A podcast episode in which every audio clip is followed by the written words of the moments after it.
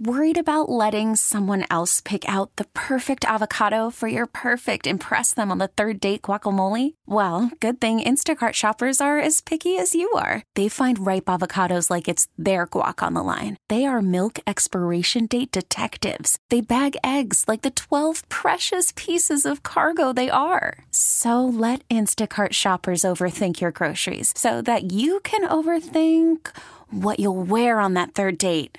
Download the Instacart app to get free delivery on your first three orders while supplies last. Minimum $10 per order, additional term supply. All news, all the time. This is 1010 Wins. You give us 22 minutes, we'll give you the world. This is a 1010 Wins News Flash. I'm Paul James. Here's what's happening. The former leader of an upstate New York self help group has been convicted in a federal case accusing him of turning women into what prosecutors call his sex slaves. A jury found Keith Raniere guilty of sex trafficking and other charges in federal court in Brooklyn. The push to legalize recreational marijuana in New York State has fallen flat. The sponsor of the main legalization bill in the state Senate says the measure will not pass before state legislators adjourn. Sticking points included how marijuana tax revenue would be spent and whether past pot convictions should be expunged. One of the five men recently convicted in the murder of Junior Guzman Feliz is now accused of jumping a correction officer and of dislocating his shoulder.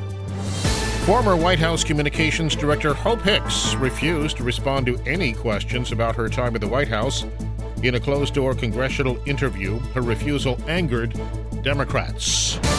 A major crackdown by Philadelphia police 72 officers have been placed on administrative duty and taken off the streets as a result of an investigation into Facebook posts made by officers considered racist or offensive. Five anchorwomen at New York One have sued their company, saying they were marginalized and cast aside for younger women and men.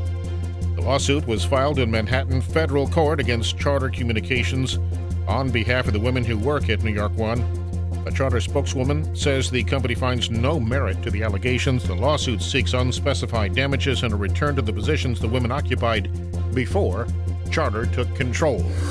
AccuWeather calling for a cloudy, humid overnight, chance of a shower or a thunderstorm, low 67. For live and local news 24 hours around the clock, just say play 1010 wins.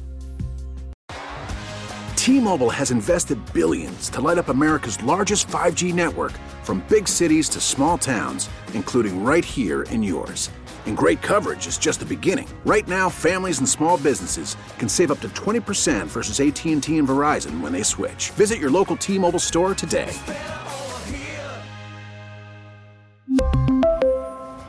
Plan savings with 3 lines of T-Mobile Essentials versus comparable available plans. Plan features and taxes and fees may vary.